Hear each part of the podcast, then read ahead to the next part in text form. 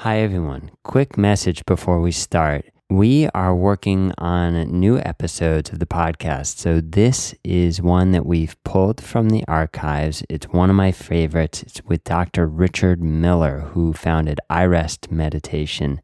Fantastic interview about his work with wounded warriors and how iRest Meditation helps them heal from trauma. And we will be back with new episodes soon. And a quick note that the One Mind Meditation Podcast is part of an excellent podcast network called Podcastica. I encourage you to go check that out over at podcastica.com. Okay, let's jump into the show. Welcome to the One Mind Podcast from aboutmeditation.com. My name's Morgan Dix, and I'm your host. On One Mind, we explore different angles on meditation, mindfulness, and health. We interview experts and everyday practitioners to bring you the stories, the science, and the exploration that will help you understand why this ancient practice is more relevant and important today than ever before. Welcome everybody, thanks for tuning back in. We took a 1-week hiatus as we launched one of our new courses, the How to Meditate Core Training Program. And now we're back with a great interview with someone I have tremendous respect for, Dr. Richard Miller.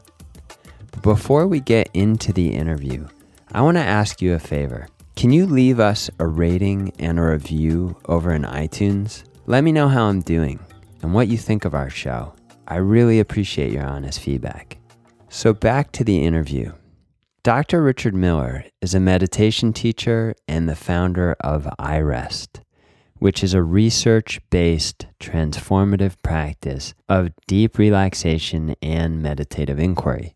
I participated on a panel about non-duality over a year ago with Richard, and I've wanted to interview him ever since because I was so taken by his work, his extraordinary work, treating veterans who were just returning from Afghanistan and Iraq and suffering from very serious and chronic post-traumatic stress disorder, PTSD. And at the heart of this treatment is, you guessed it, meditation. And his treatment has had dramatic results, helping soldiers deal with PTSD and really heal. The treatment has been so successful that the U.S. Army Command, they embraced iRest wholeheartedly right from the beginning. And in the second half of this episode, you're going to hear from Richard all about those dramatic results he got with the veterans and the moving stories of people who really were transformed. And in the first part of this interview, Richard shares his own story of his journey into meditation and really how he developed iRest. So this episode, it's a little longer than usual, but I think it's worth it. And I think you're going to appreciate all the rich meditation tips and tools that Richard shares with us, like his 5 questions that he asks himself every time he sits down to meditate and the 10 steps in his iRest protocol. So without further ado, let's jump right into the interview. Richard, welcome to the show. I'm so happy to have you here. Thank you, Morgan. Happy to join you. Fantastic. So I think we can just jump right in. And I love to start by asking our guests if you can just share a little bit about your own story. What led you to meditation, to start practicing, and how did you come to teach it and integrate it into your clinical practice? Yeah, I would say it's been a lifelong journey. It really matured into, I would say, a quest in meditation in 1970 when I was living in San Francisco, new to the area, having moved from the East Coast, looking to make some friends. And I wandered into a yoga class as a way to meet people. Mm-hmm. What was paradoxical is the director decided to hold the building and that particular class in silence for the 12 weeks that it was going on. So I actually never met a person because we came into the building in silence and left in silence, which was a funny experience being new to meditation for me. But at the end of the first class, I had a most extraordinary, I would say, life-changing experience where my sense of separation just dissolved and I felt myself at one with the universe. And I remember walking home that evening and really feeling that I had discovered what I had been looking for decades, and that I wanted to dedicate my life to understanding what just had happened. If I go back, I can see entryways or portals when I was 14 and another time when I was very young, when I had migraine headaches so severe I had to be hospitalized at times. Wow. The way that I learned to deal with the pain was by closing my eyes in a dark room and basically shutting down all thinking. And what I came to learn back then is if I don't have thoughts, there's no pain. The moment thinking would come back, the pain would come back. So I would say I started meditating when I was around 5 or 6, but formally I really started in 1970 after that life-changing experience at the end of a yoga class when we were lying in deep relaxation and all sense of separation just dissolved. And there was this extraordinary moment of just feeling deeply at peace. That lasted for several weeks, but after it faded, it left that indelible stamp of wanting to better understand, okay, how do I basically awaken to this? Can I make this my everyday experience, not just a state that comes and goes? So over the years, I got involved in meditation. I started with Paramahansa Yogananda, and I went through his teachings. I went through a series of teachings. I found my way over to India and back. And in 1984, met Jean Klein, who became really my spiritual mentor guide, who really helped me understand this sense of no separation and a falling in, I would say, to grace, to a deep awakening a number of years ago where that sense of peace just in a way woke up and didn't turn off. So I find this deep, indelible equanimity and underlying sense of joy or peace that just accompanies me now through my daily life and experiences. It doesn't get rid of the daily humanness. I find myself still going through challenges and times of sadness. If a friend of mine has died or there's some crisis going on, sometimes pain, but that underlying sense of equanimity and joy remains as a kind of a constant underlying hum. So it helps keep a sense of non-separation even as a human being, I am experiencing moments of self-other separation. It's an interesting paradox to live with my 5 senses in mind, seeing borders, boundaries, separate objects, and yet something inside doesn't know separation. I know this is a basic core feeling of being and awareness that we all carry, and that it's always here for everyone. It's just a question of that waking up to itself. Before this yoga class, when you had this experience and subsequent awakenings, was this something aside from that extraordinary, what I would qualify as a rather extraordinary insight for a 5-year-old, was there anything else in your life up until that yoga class, circumstances or context in which you were seeking for something like this? Was there something, do you think, that led to that moment in your own life conditions? Were you actively looking for something like this? I was, at a level in which I didn't know what I was looking for, but I was certainly searching. If I go way back, even at a very early age, there was a moment, I think I was around 2 years old, where all of a sudden my sister appeared, the room around me appeared.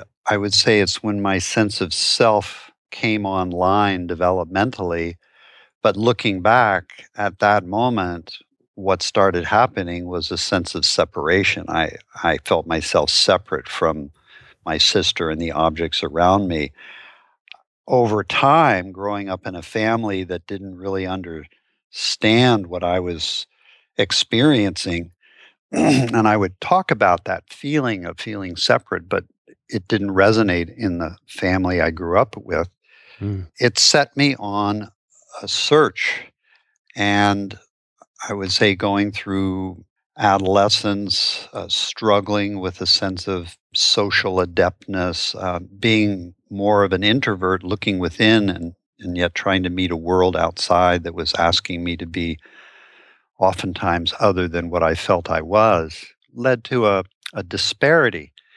And there were times during my childhood, one time when I was 14, when I was lying outside one night looking up into the nighttime sky, imagining, I wonder what, and is there an end to this universe? And projecting an end where I came to this brick wall, and then I realized, if this is the end of the universe, then I wonder what's on the other side of the brick wall. And right. I jumped over and I came to another brick wall, jumped over, came to another brick wall. I must have done that for a number of minutes. And then all of a sudden, all the walls again just disappeared. And I felt that unitive experience that brought a sense of momentary peace. But at 14, I didn't have the maturity to recognize what was happening. And then through my late teens, again, that sense of separation just dogged me. It was really a profound kind of existential moment-to-moment suffering that kept me trying to understand. And so I engaged in different communication processes, reading books. But until I fell into that yoga class, nothing had really congealed. Interestingly, shortly after that yoga class, I was volunteering in a clinic, a psychology clinic in San Francisco, a free clinic, and I met who would become a 5-year mentor to me, a woman who had just arrived from the Far East, who had been raised in a Buddhist community, taught yoga when she was a child by her mother. And she became both my mentor for learning the art of psychotherapy, but also she right away began introducing me to Mahayana Buddhism. I began sitting in Mahayana and Zen. We talked about the integration of the teachings of yoga into psychology. So in those years, I would say from 70 until about 75 or 6, I had an incredible mentor that was helping me integrate at a psychological level, but also exploring this separation, non-separation. So under her tutelage and mentorship, I had a number of glimpses, I would say, of that sense of non-separation. After working with her for a number of years, I really got deeply involved with the Taoist master and then in the teachings, deeper teachings of yoga as a therapeutic perspective. Again, trying to figure out, how do I bring an end to suffering? Interestingly, I got very involved in Hatha yoga and pranayama, and there was a moment I remember when I was practicing a particular asana. I had reached behind my head and I was holding onto my foot, standing on one leg. And I remember thinking to myself, now that I've caught a hold of my foot, am I ever any better than for not holding on to it? And I realized that the Hatha yoga had brought me to a particular sensitivity with my body, but it wasn't going to really awaken or bring an end to that sense of suffering. Right. So I continued to practice Hatha yoga, but it dropped away as a part of the search. The same thing happened with my breathing practices. I came so that I could hold my breath for basically a couple of minutes at a time, do all these powerful energetic exercises, but I realized I still fundamentally wasn't any better than I was. I just had command now of energy and breath. It was when I came to meet Jean Klein, in my first meeting with him, when I told him what I was looking for, he made a very profound statement. He said, your search has brought you to this moment here. Now drop the search. It took me a number of years to understand that simple statement of dropping the search, because what I came to realize is now my searching, which had concentrated my attention, focused me, helped me become sensitive to my body, mind, and senses. But now the search was taking me away. He was supporting me to just come back and be. And so through his guidance, more and more, I felt this underlying ease of being that I began to fall into. And as I did, that sense of separation and suffering would drop away. And then one evening in 1998, that sense of being just took over, and I realized, one, the simplicity of it, and two, that it had always been here, and that as I really steeped in being, all the sense of separation, all the sense of suffering just went away.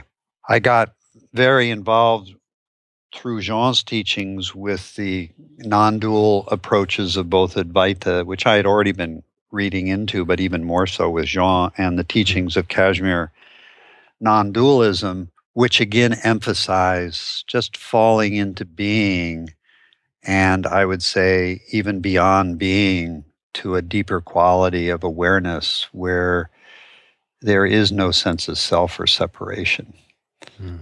What's been interesting to me along the way, and I think of it as in two or three movements. One is my needing to involute and become a human being, friendly with my emotions, friendly with my thoughts, friendly with my body and senses.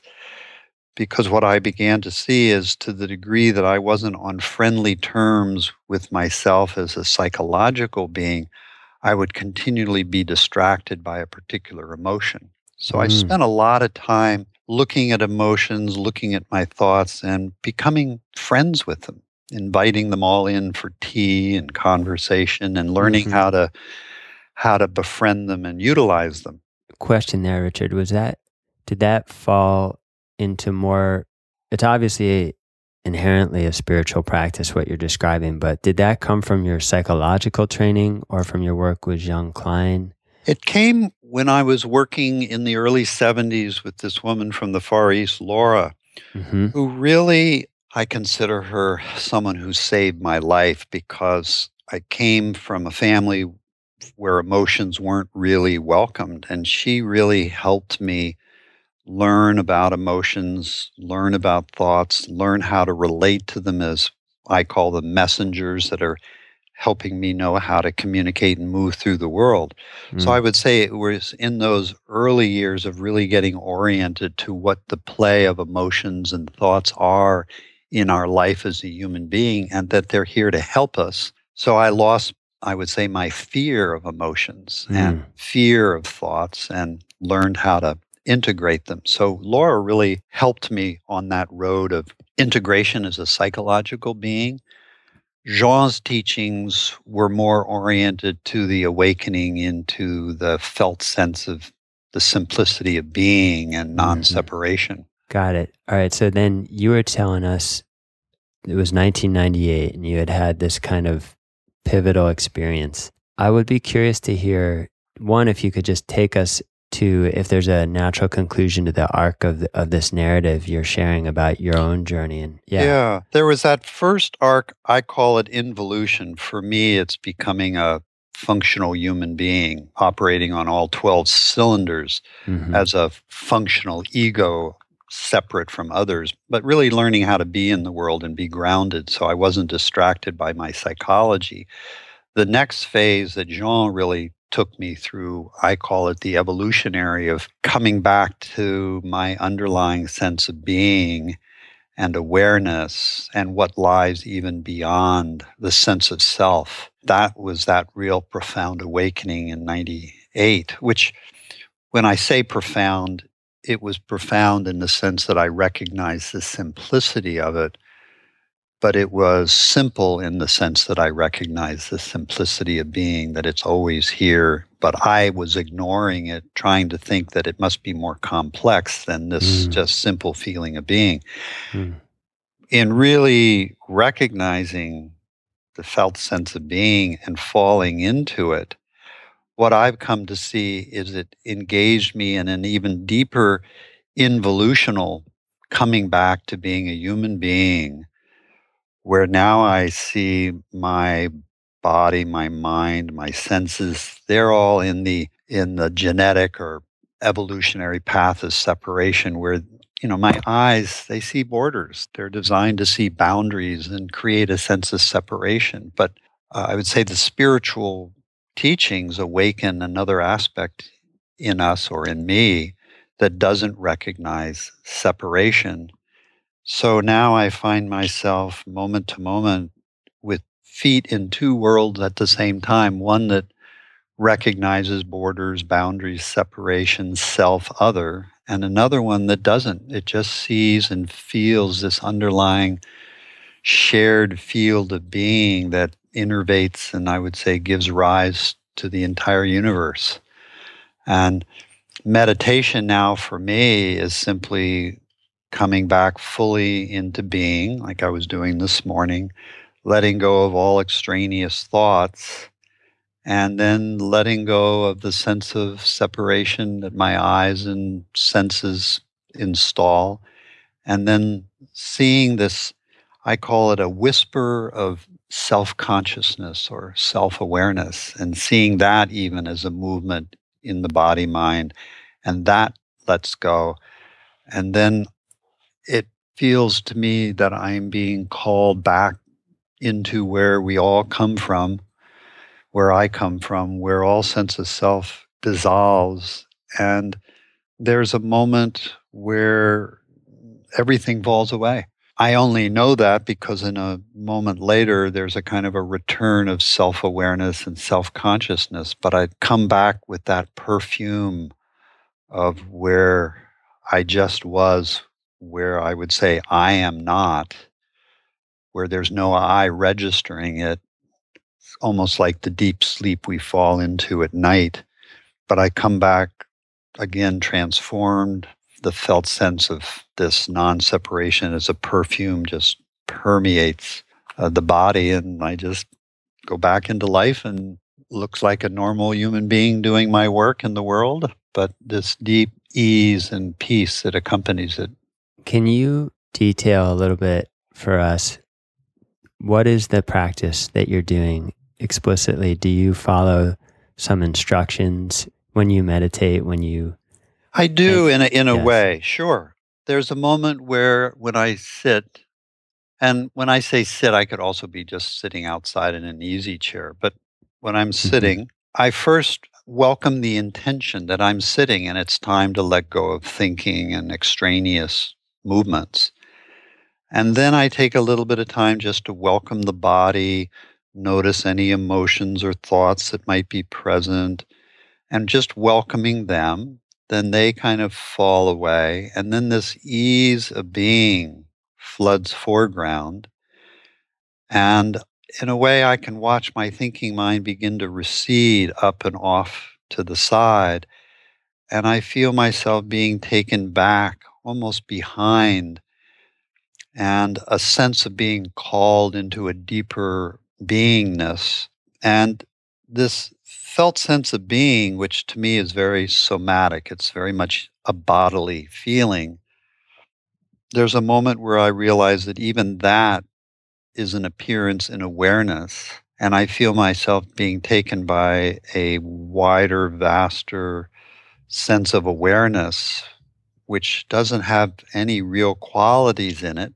And as I'm sitting in that openness of awareness, I can feel just this whisper of self-awareness, something here that's commenting, oh, look, here I am being awareness.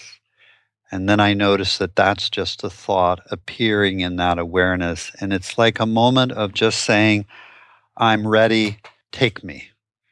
And there's a deeper sense of falling back into being awareness, where that whisper of self-awareness may remain for the rest of the time I'm sitting, another 30 minutes or so, or there may be periods where it blinks out, and for all intents and purposes, I blink out and then I blink back in as a kind of a reconstituting and then a dissolution and a reconstituting. And I've come to understand, and sometimes I'll do it in my own meditation, 5 simple questions that I have found are very profound kind of doorways into being, invitations. And the 5 questions are, when I'm just being and that felt sense of being awareness, where do I feel my location is in space? And I feel into that question and I realize I'm everywhere and nowhere specific. And as I'm sitting in that everywhereness, I ask the question, so when I'm just being, what's happening to my thinking mind and to time?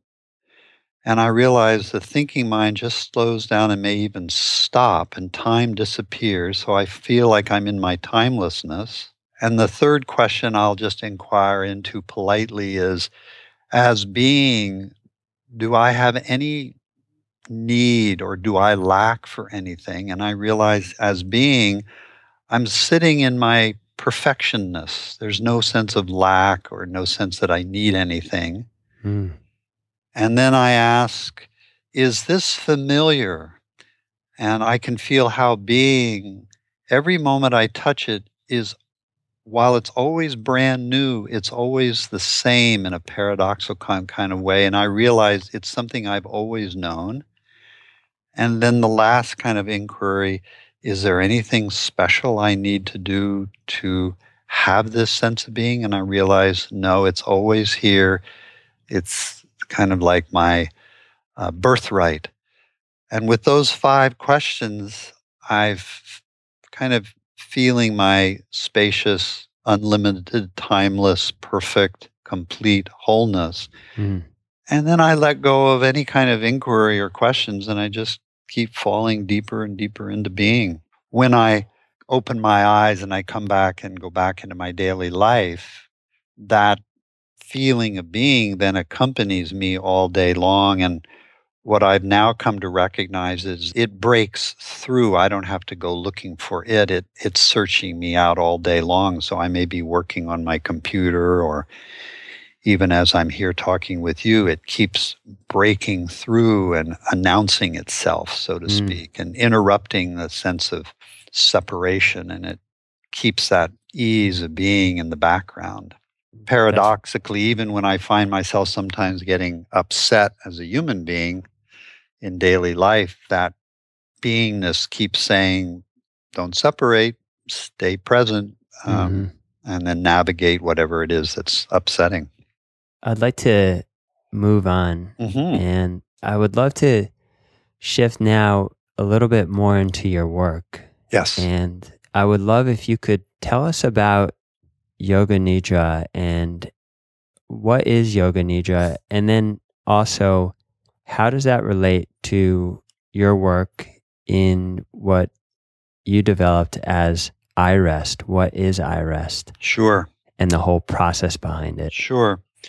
Yoga Nidra is an ancient form of meditation that comes out of the yoga tradition, and it is in 1970 when I had that really profound experience. It was what the teacher was leading us through, a kind of a cursory, simplistic form of Yoga Nidra. I think of the word yoga as meaning the felt sense of our interconnectedness, both with ourself and the world around us, so we don't feel a sense of separation. Nidra is a Sanskrit word that, while it means sleep, it's a concept that represents a changing state of consciousness, which could be sleep or waking. It could be sadness, happiness, irritation, joy. It's a changing state of consciousness. So the word Yoga Nidra means to feel your interconnected wholeness with the totality of the universe, no matter what state of consciousness you may be experiencing as a human being. There's a beautiful word that underlies Yoga Nidra. It means, it's RTA from Sanskrit, rutta. It means to feel yourself moment to moment in harmony with the totality of the universe. Mm. So we might say Yoga Nidra is a form of meditational inquiry where we're recognizing that underlying felt sense of being that creates and gives rise to that sense of both intraconnectedness and interconnectedness with oneself and with the totality of the universe, no matter the state of consciousness that's arising. Mm. And when I met it in 1970 and I began to look into the yoga teachings and explore this teaching of meditation through the teachings of yoga that Laura was introducing me to, then through Mahayana and the teachings of Zen, and then through Taoism, and then I actually was investigating becoming a minister in the Christian church. And I began to see the underlying kind of tone that was through all these spiritual traditions I was traversing. And Yoga Nidra, as a teaching, provided me essentially with a skeletal framework that I could hang any teaching on and better understand it. So I started really honing in on the teachings of Yoga Nidra, investigating where it came from. And as I discovered the teachings of non-dualism, that further integrated with the teachings of Yoga Nidra. And it first came to me with the trappings of India and the Eastern culture that it had grew up in. And I became interested in, if I stripped away the cultural aspects of it, could I find the underlying simple thread that constituted the real teachings of Yoga Nidra that weren't specific to the East, but I could see in every spiritual tradition? So I started stripping away a lot of the practices that I felt were more embedded in the East or in a kind of a religious aspect, and really looking at the underlying tone. So I came up with 10 simple pieces that I think constitute the real essence of Yoga Nidra. And the 10 are finding the felt sense of being that connects us with life itself that's given birth to us, recognizing the intentions we carry to feel and recognize that sense of being moment to moment in our life, a deep, I would say, inner resource of equanimity or joy that we can awaken through the practices. And then practices of body sensing and breathing to get very sensitive to the subtle currents and movements of information that we're being given that help us know when we're separating or not. And then working with emotions and thoughts to become really friends with them, so our emotions and thoughts become our allies rather than our enemies. And then awakening deep joy, and then awakening to this deeper aspect of awareness that gets then integrated into all the other movements of the practice. And the final one is taking it out into the world and seamlessly integrating it into our relationships, our work with our children and our spouse, and the work we do in the world.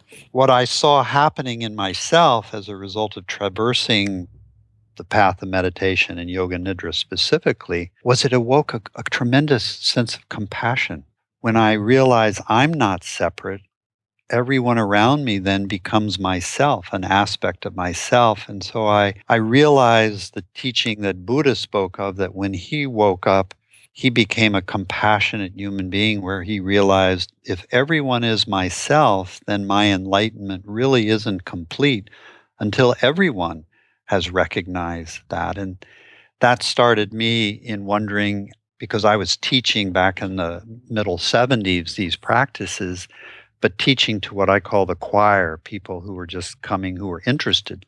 How might I be able to take this into other populations like the homeless, or into a mental hospital where I was working, or into other chemical dependency units and things? And so I began to reach out into these other groups. I got involved with the Institute of Noetic Sciences, doing a research study at a homeless shelter in Petaluma, looking at how might these practices of Yoga Nidra help people who are homeless. And interestingly, in the first research study that I did with IONS in this homeless facility, the first class, I gave that simple 5-question inquiry You know, where are you? When are you? How are you? When you're just being. And there was a woman, I'll never forget her remarks, when I asked her, so as being, where do you feel yourself? And she said, I feel like I'm everywhere and nowhere specific. And at the end of the meditation, she came back with the reflection. She said, I feel like I just came home to my real home. And now that I understand this, I can now start to deal with my homelessness. So I was experimenting with these practices in what I call non-choir groups, like the homeless. Yeah. And then in 2004-05, I was invited by Walter Reed Army Medical Center to take this practice to wounded warriors returning with post-traumatic stress disorder from Iraq and Afghanistan. So I entered into a several-year research project at Walter Reed Army Medical Center in Washington, where I trained a teacher to teach this protocol to these wounded warriors. And the research was so successful, they hired Robin, the teacher, right on the spot. And every wounded warrior for a number of years coming through Walter Reed was able to get access to these principles of Yoga Nidra as part of their healing journey. Amazing. May I ask a question there, Richard? Sure. That's amazing. And I'm very curious, when you said the results were so successful, can you tell us what those results, what they actually were?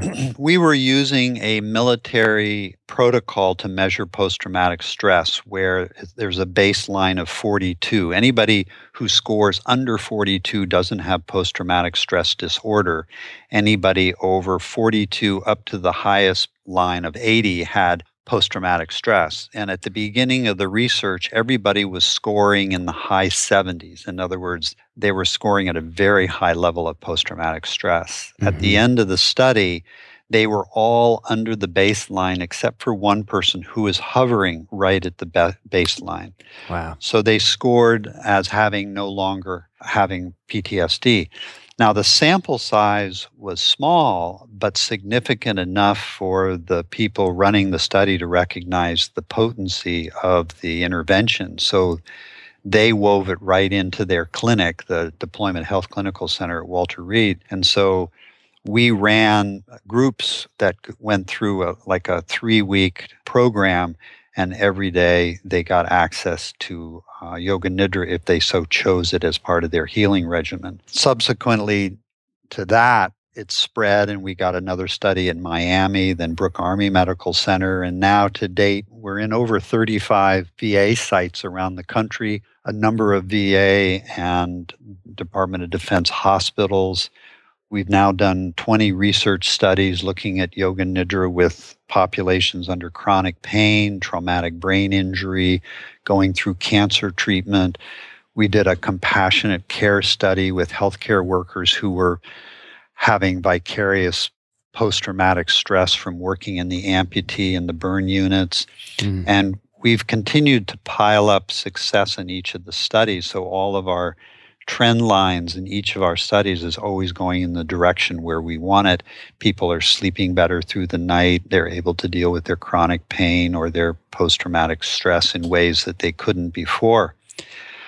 I did want to mention that when we did that original study at Walter Reed, the military came to me and they said, basically, look, we're military. We don't do yoga. And we don't do Yoga Nidra. So can you change the name of the protocol? So I thought long and hard and came up with the name Integrative Restoration, iRest. Integrative Restoration because it integrates us into becoming a psychologically functional human being. Restoration because it restores that underlying ease of being and joy and equanimity. And then iRest, because everything back in the early 2000s was iPad and iPhone, so why not iRest? So a little I that represents we're putting the ego kind of in its proper position and rest for restoration. And they came back to me and they said, well, we can do iRest. Oh, that's brilliant. So at the end of the study, what I thought was funny, they came back to me and they said, you know, this is so successful. We like what you're doing. You can call it Yoga Nidra if you want. So we call it Integrative Restoration iRest Meditation or Integrative Restoration, iRest, Yoga Nidra.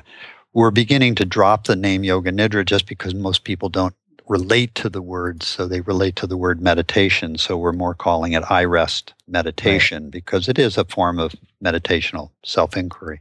Definitely. One more question about the veterans, Richard.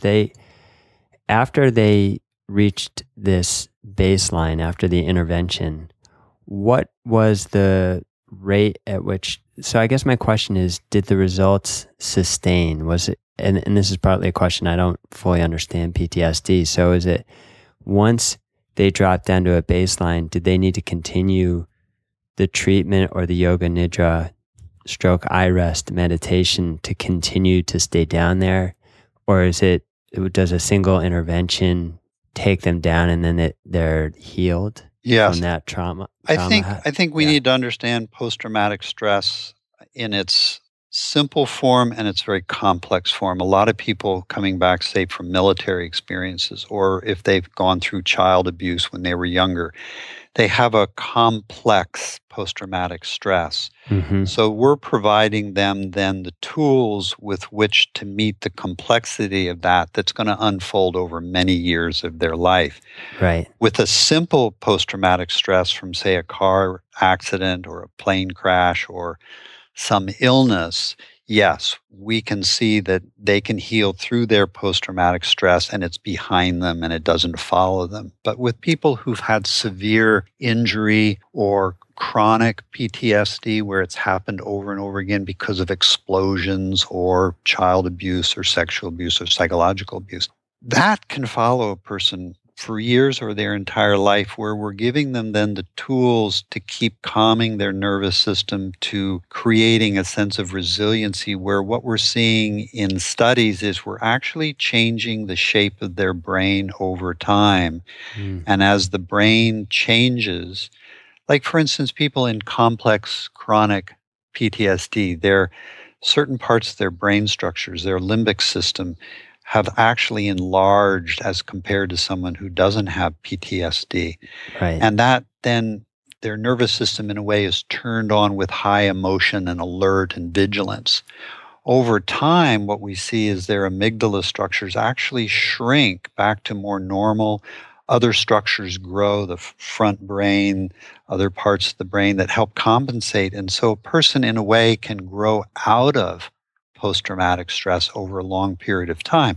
It takes time. So I see that the training that we're giving people that may last 3 weeks, 6 weeks, 12 weeks, I like to get them for a minimum of 12 weeks, and self-practice CDs that they're using at home. So over 12 weeks, 12 times 7 is however many, 84 practice sessions, hopefully, they can really begin to grow their brain and realize they can get control of their post-traumatic stress syndromes. Mm. And then keep those tools integrated so they're using them on a daily life when they're having a strong emotion or meeting an experience.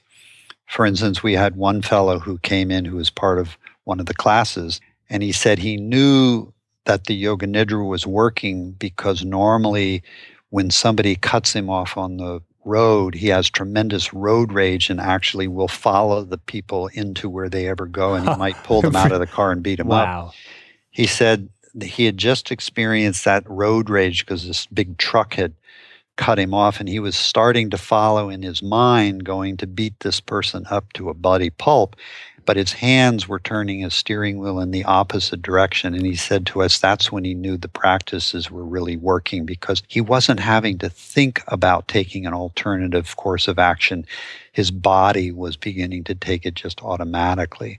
Amazing. And that's what we really want to see, where the practices are so deeply embedded as, say, a negative emotion is arising, there's a response to it rather than a reaction. It's just now automatic rather than something somebody has to really think about. You're really helping them turn it into a deep, internalized habit. Exactly. And both at a psychological framework with their emotions and their thoughts, so they're no longer held hostage by their emotions, but also at this deep movement of non-separation, where we're really helping them stay connected to themselves and the world around them, so they develop these aspects of deep empathy, attunement, resonance both with themselves and others. So they find themselves not separating, because one of the distinctive effects of post-traumatic stress is a sense of disconnect from self and from world, where the practices of yoga nidras and meditation help people reconnect to themselves, reconnect to the world, and they no longer feel that sense of isolation or separation, and now they can relate better in the world, and that's when they really start to feel their post-traumatic stress starting to heal and dissolve. So when you described the 10-step protocol for iRest, and the final stages, like steps 9 and 10, you referred to in relationship to awareness and then eventually going out. But really, if we just hone in on this idea of awareness. Yes. I think of it in relationship to what you said earlier in the interview, that there's a part of you that doesn't recognize differentiation. It doesn't recognize separation.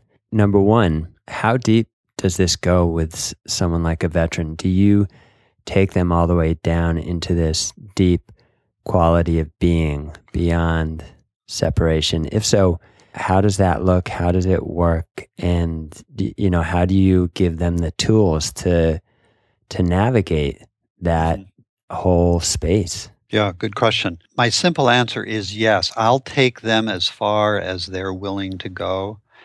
Some are really get interested in this deeper aspect of awareness. Others keep it at a more simple perspective, because we could look at awareness like we're all aware of the objects around us. I can look at the computer screen in front of me or down a chair in front of me. And so we often are saying, I'm aware of, but the emphasis is on what we're aware of, not on awareness. In the practices that I teach, I help a person shift their attention from what they're aware of to inquiring and investigating the felt sense of awareness itself. Mm-hmm. So we started simply by helping them develop an ability to have a wider perspective.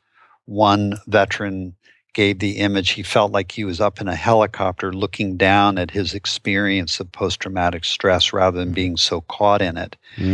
So we help them become first a witness to what they're experiencing, and then we help them inquire into what's the difference in your body when you keep yourself as a witness. So you're in subject-object relationship. You're a witness to what you're witnessing. What's the difference between that as a felt sense in your body to being witnessing? So you move from being a subject to being a verb. Instead of being a witness, you feel yourself being witnessing. And by doing simple experiments with people like this, they can begin to feel how when they're a witness, they're more up in their front of their head, they're in their head. They're separate. As they enter into being witnessing, their locus of attention kind of drops into their heart, and it becomes more expansive and connected.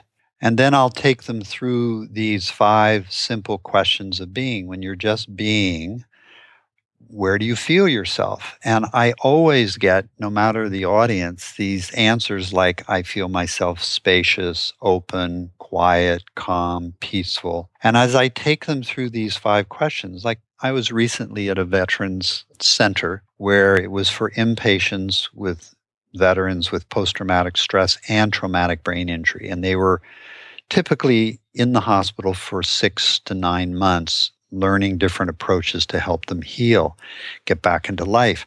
So I had this group, and as I gave them these different questions, and I asked them to shift from being a witness to being witnessing, when I asked for reflections, this one veteran, I'll never forget, he was sitting over to my right. He said, I feel like I just came home. Mm-hmm. He said the same thing that the woman in the homeless shelter said. And as he said it, I could palpably feel he was really present.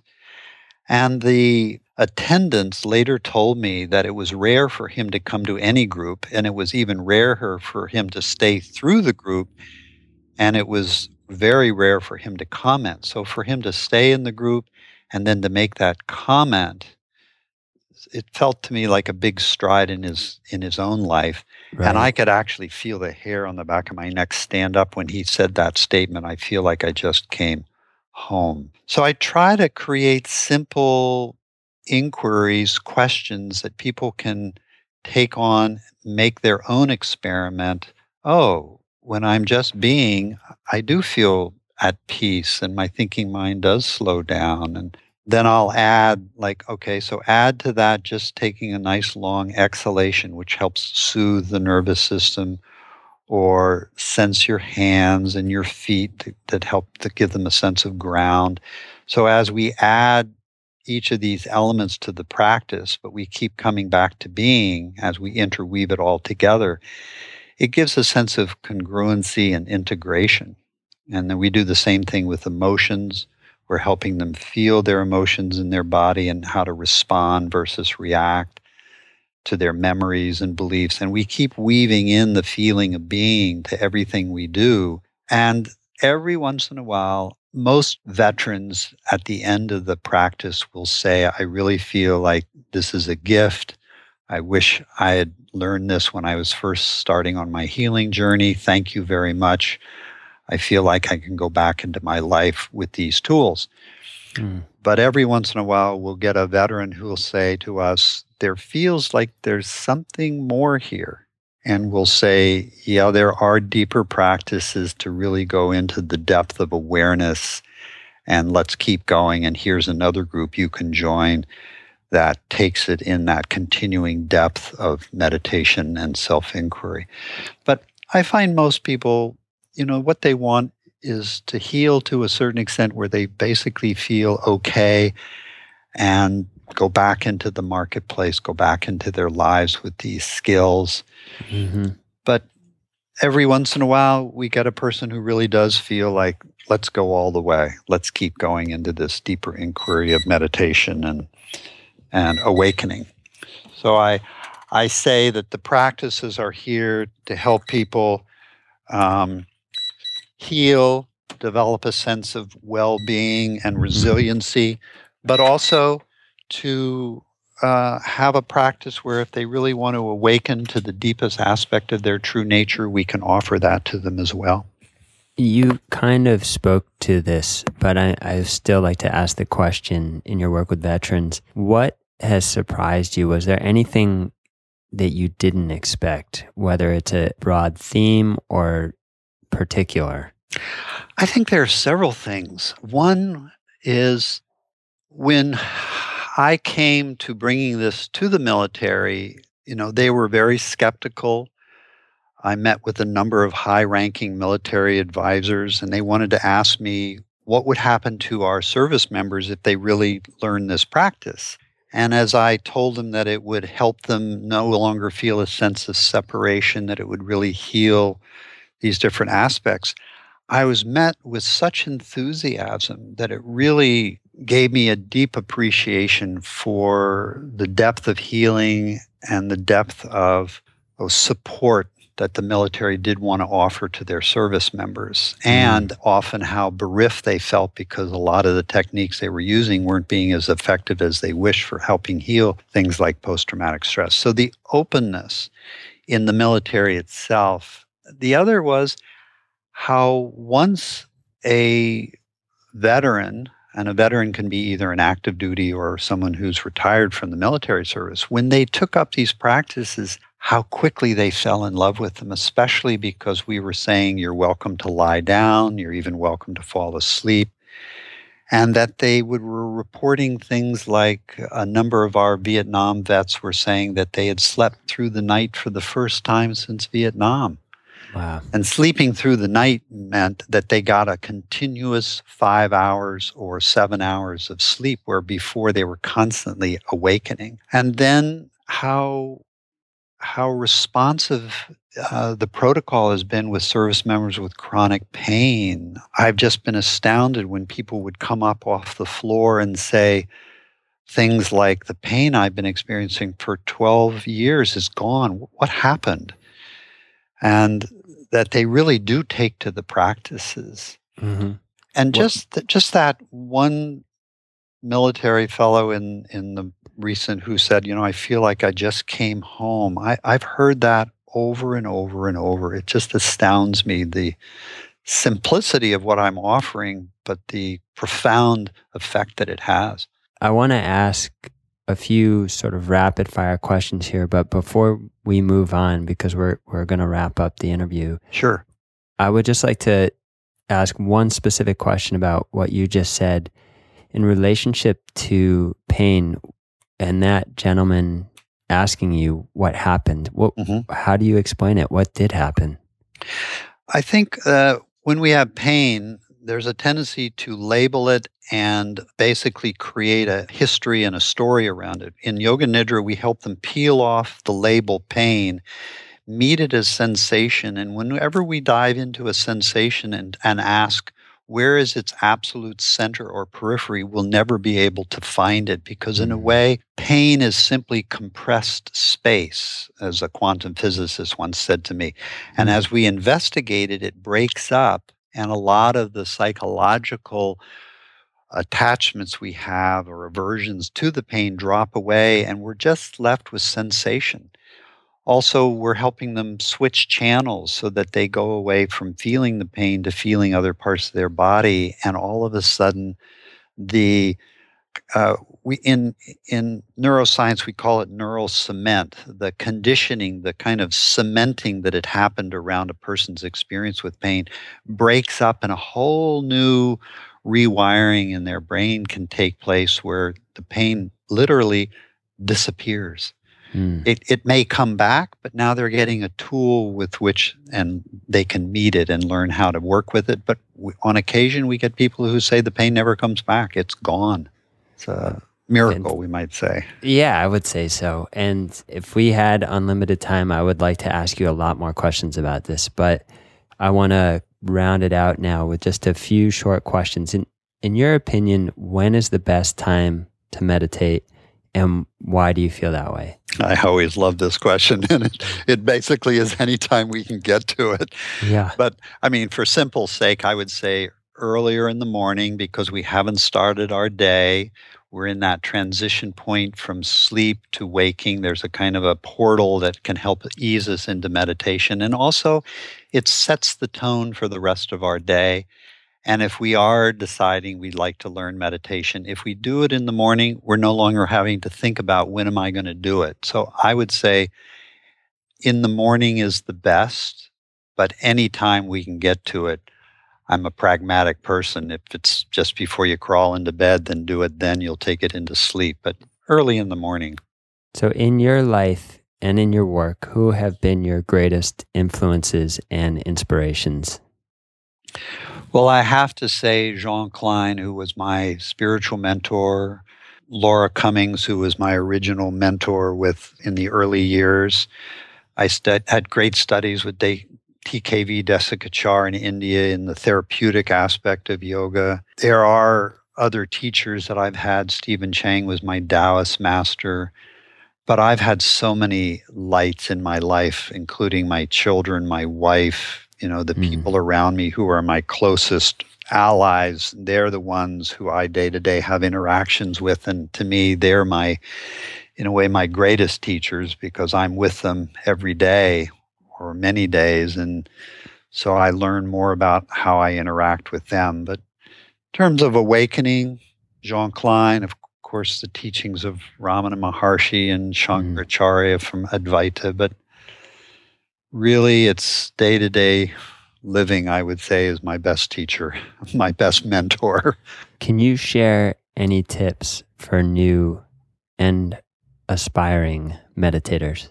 The simplicity of meditation, it is not difficult. If we're searching for something complex, we're going away from the very simplicity of being. I wish that when I had first began meditation, someone had been able to just sit with me and not give me a lot of techniques, which is what I got filled with initially, but just to welcome me to the simple feeling of being and to really help me see that this is, in a way, the goal, This is also the path. This is also the basic teachings, just the simplicity of being.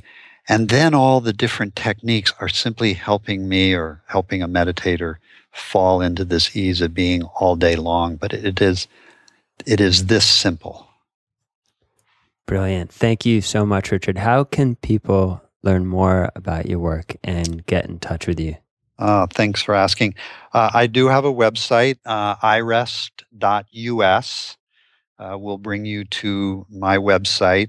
We also have a portal if you put in nondual.com or nondual.org, but iRest.us is the main site.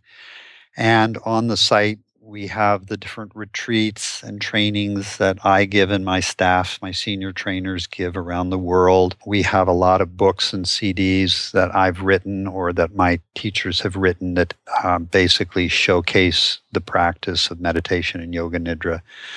So we're trying to offer a lot of gateways to people, and webinars and teleconferences like this that you're offering. We have links to different ones on our website as well.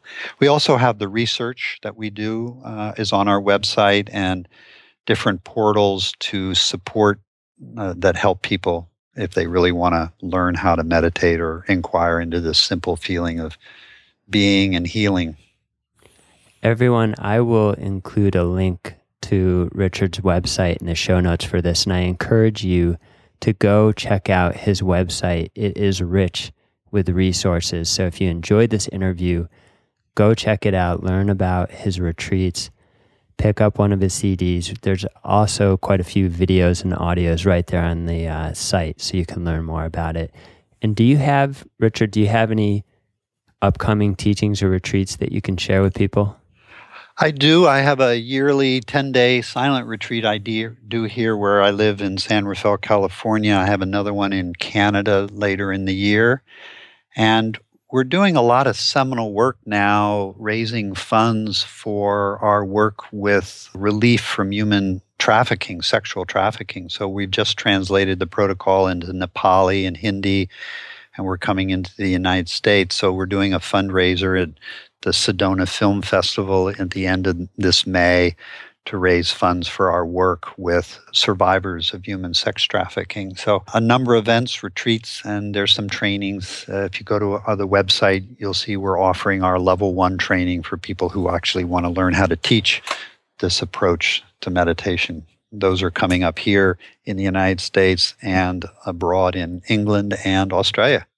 Fantastic. And can people, if they want to give to that fundraiser, is there a link on your website? We have our normal link for donations, and we're creating a new link on our website that's specific if they want to give specifically to the relief fund for our work helping human trafficking. Great. Richard, I want to thank you so much. This has been such a rich interview, and it's been great to talk again. Thank you very much. I've enjoyed our conversation too. Thank you very much, Morgan. I hope you enjoyed my interview with Dr. Richard Miller. If you want to learn more about his work, I've included links in the show notes, which you can find at www.onemind.com. That's www.onemind.com. Also, can you let me know how I'm doing? Head on over to iTunes and leave me a rating and a review. I read them all, and I love to get your feedback. And today's podcast was brought to you by our free How to Meditate mini course. Learn meditation in 5 easy lessons. You can sign up over at aboutmeditation.com. That's www.aboutmeditation.com. So finally, let's end with a quote.